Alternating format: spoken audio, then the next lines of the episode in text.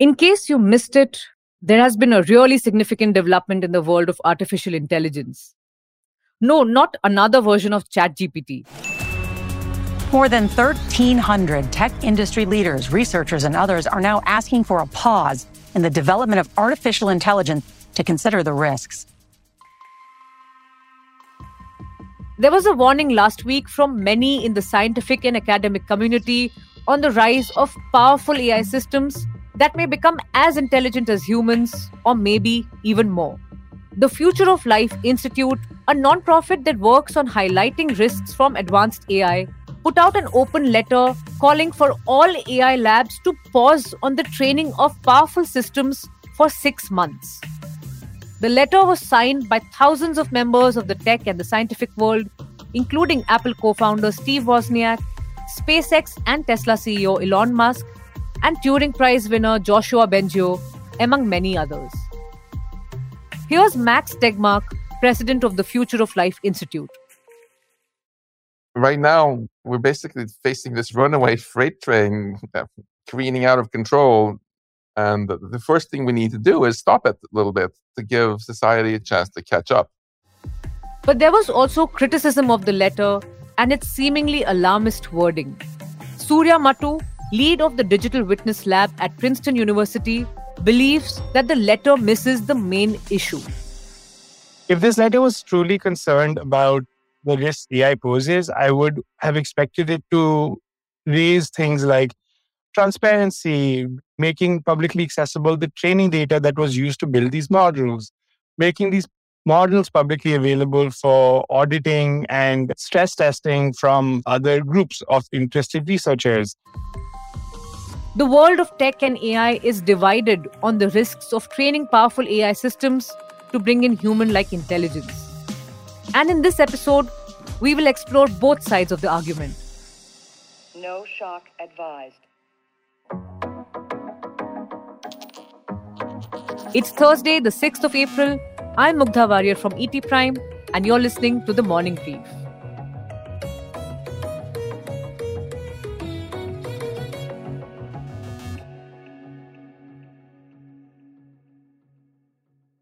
Before we get into the issue, let's try and understand why AI has become such a hot button topic now. AI has been in our lives for quite some time now, and in areas we may not even be consciously aware of. Be it Siri, Alexa, or even the facial recognition scanners at airports, there is AI everywhere. In fact, when you shop on Amazon, it recommends what you would like to buy. That's also a form of AI. So, why the alarm bells now? That's because what is happening now is on the lines of general AI or AGI. In simpler terms, the tech world often refers to this as the strong AI. This differs from the weak AI or narrow AI, which focuses on performing one specific task. On the other hand, strong AI can perform a range of functions and can eventually even teach itself to solve for new problems. And the players in AGI intend to train their AI systems, also called transformers, on a whole range of data sets and make it achieve human like intelligence, or maybe even better.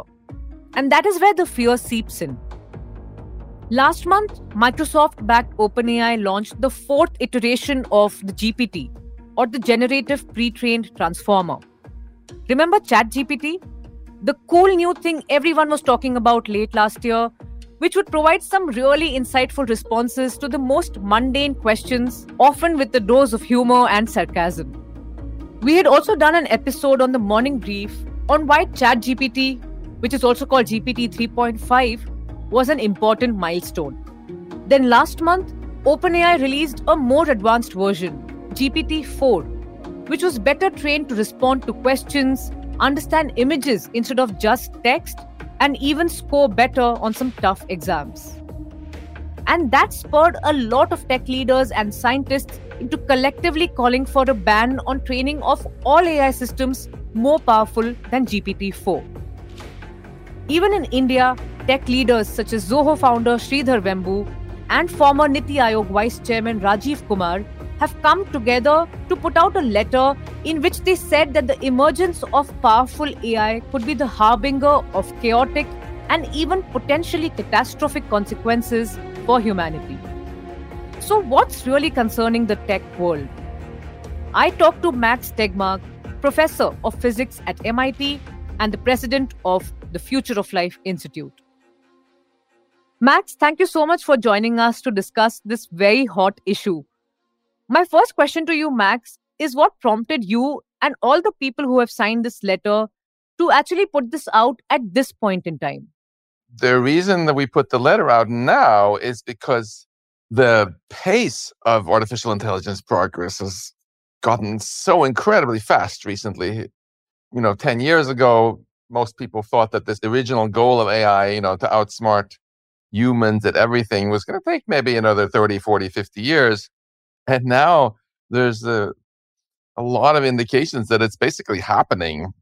Unfortunately, society's response to this in terms of policy and regulation and, and AI safety research has not accelerated at all the way that the technological process has.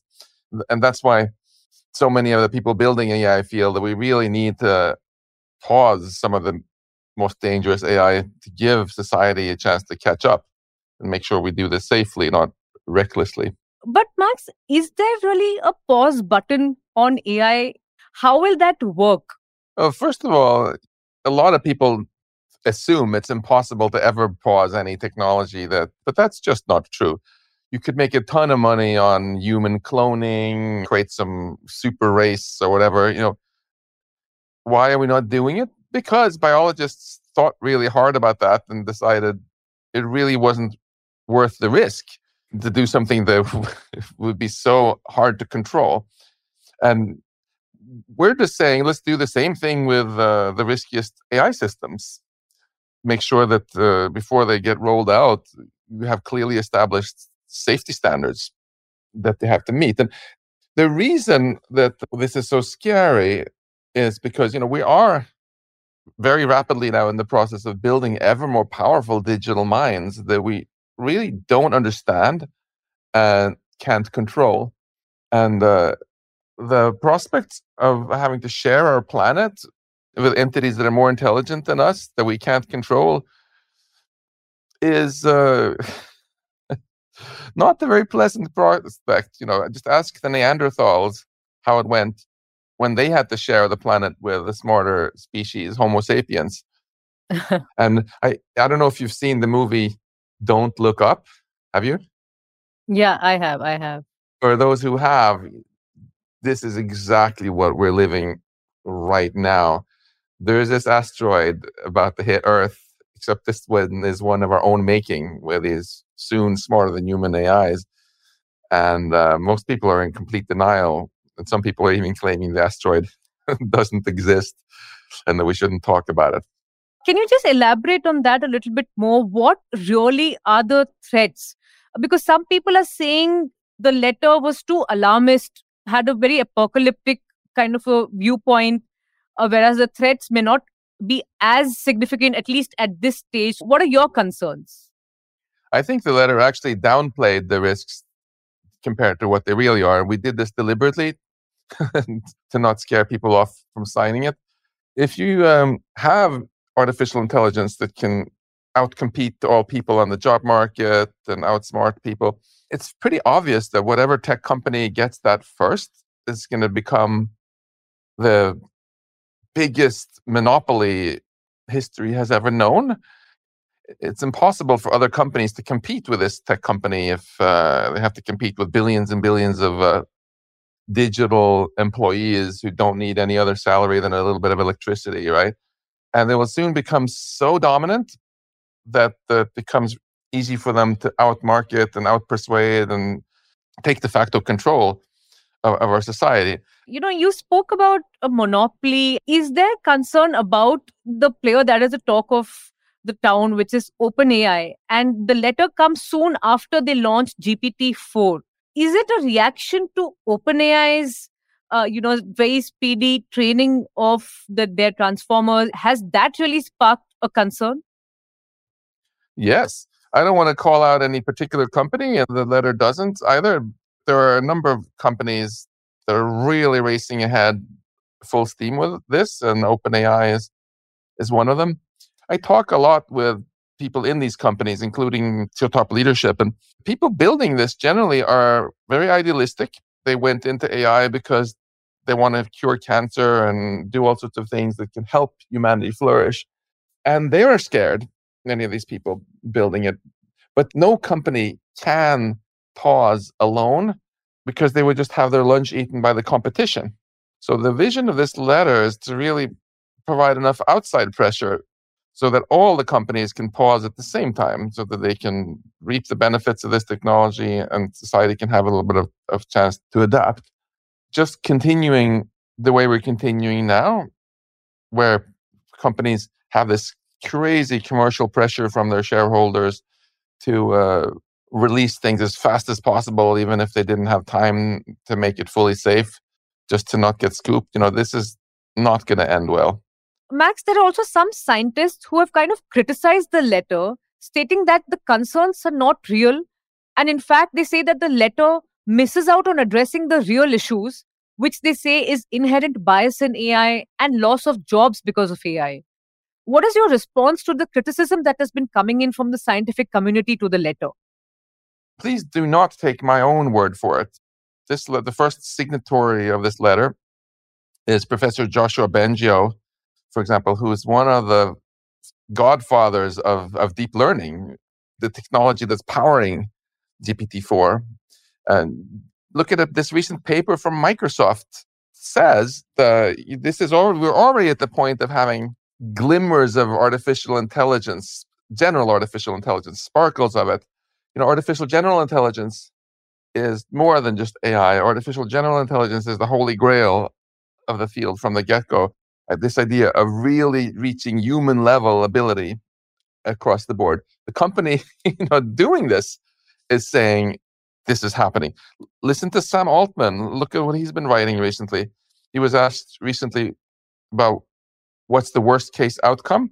And he said the worst case outcome is lights out for everybody. The bad case, and I think this is like important to say, is like lights out for all of us.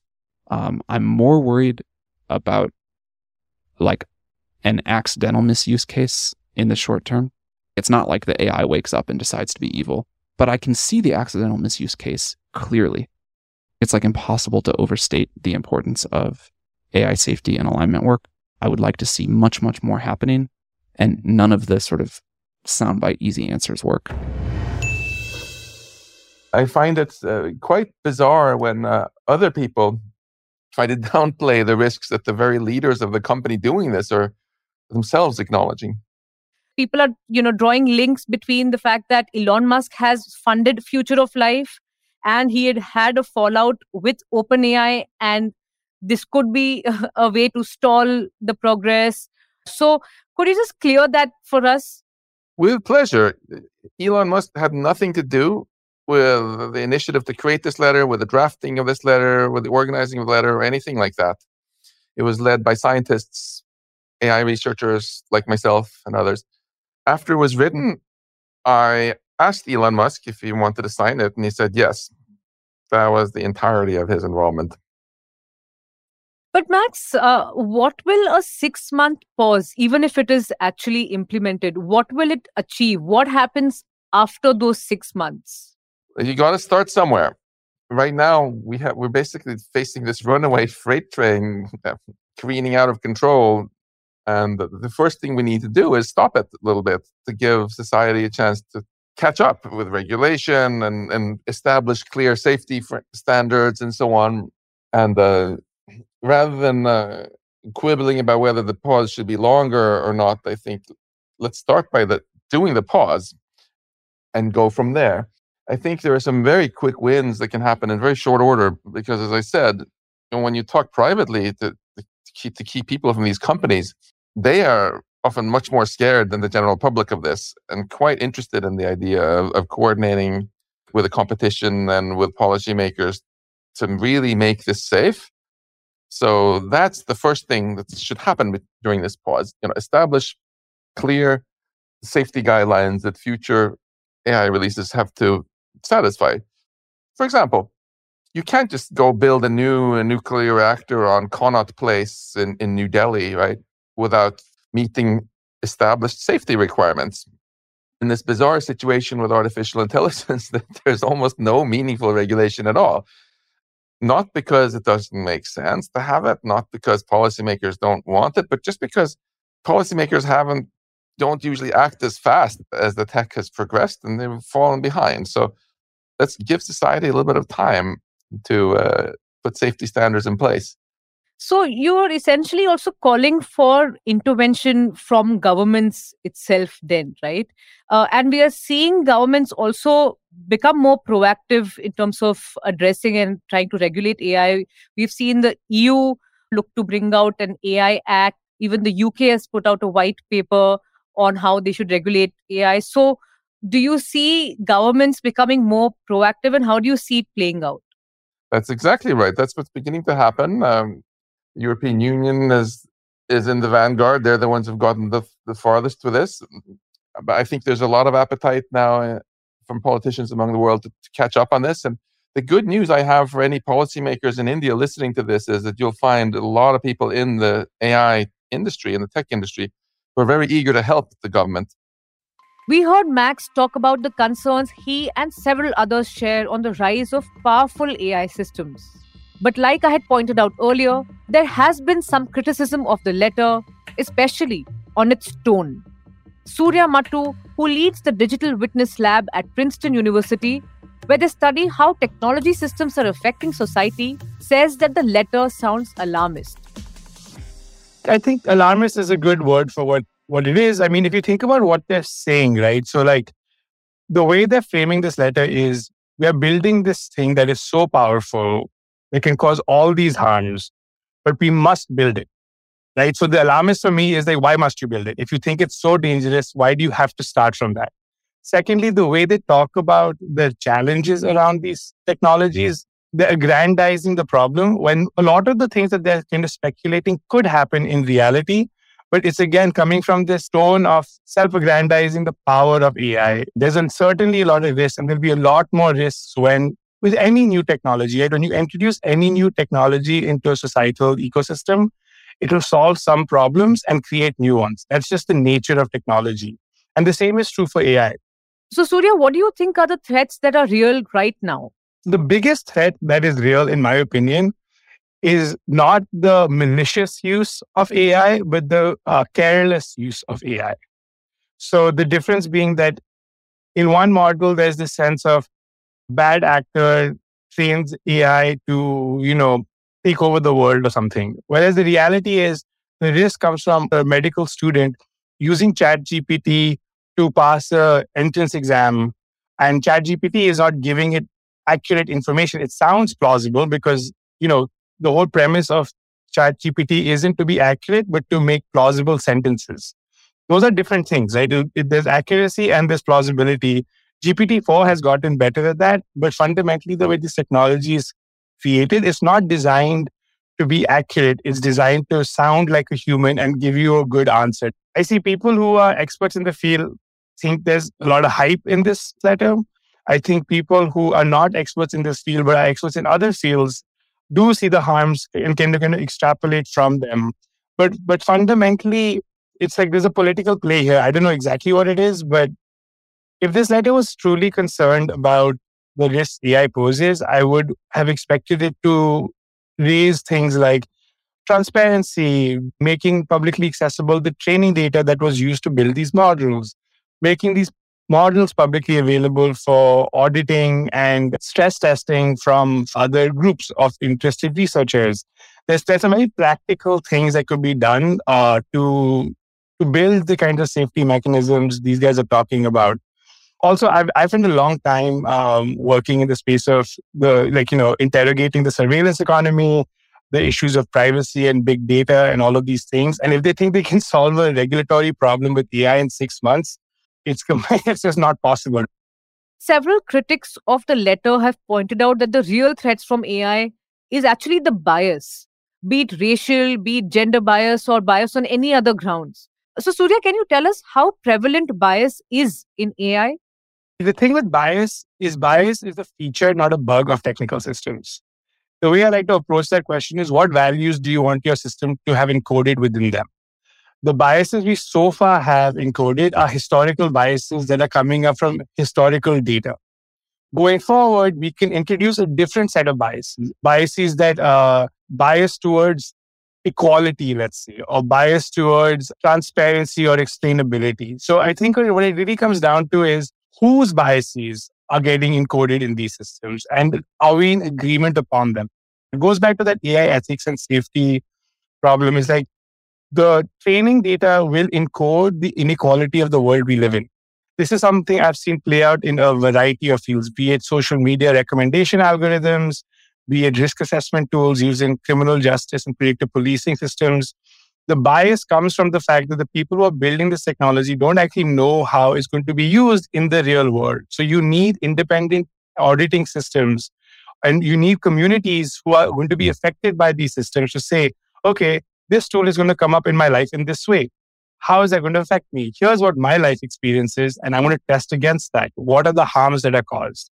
That is what we need to actually see how these harms are happening. And you can only get to those harms if you have transparency about what these systems are actually doing.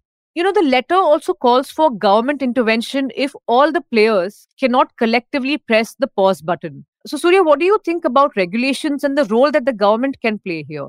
The most powerful role government can play in the role of AI is forcing disclosure of the use of AI. Rather than like a moratorium is really the most like practical thing that they can actually do. The idea that they can like kind of put a moratorium on it is again very naive and anyone who's paid any attention to how technology's evolved over the last 30 years knows that that's a lie so people who are asking for that are either being naive or they're being malicious i think like the a really good example of promising legislation for this is the Digital Services Act that's being enacted by the EU.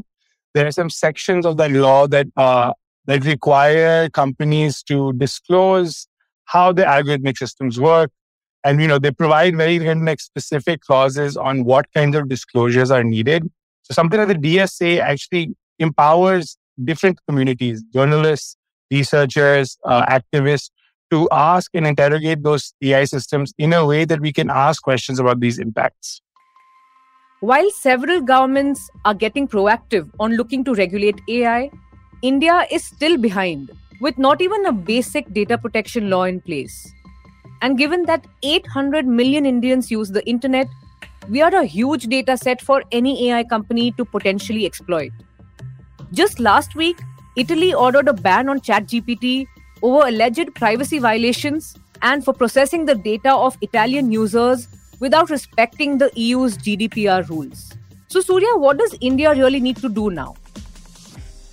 Yeah, it's a really good and hard question to answer because I think in India, as we're already seeing, like you said, with the data protection and privacy laws, it's, it's a very different ecosystem to, say, the EU, the US, or even Brazil, where um, a different set of politics are at play than than in those places. And I think the laws that regulate AI here will have to kind of take that into account. You need transparency, you need, you know, experts. And like this is something that India actually has a lot of. And I find very promising. There are lots of experts on the ground who understand this technology well. So just having more advocacy and more uh, more disclosure from the journalists, the researchers, from all of them of how these things are actually being used in the real world is, I think, a good place to start. So I think we need more of that at this stage. Max also thinks India should urgently push for regulation.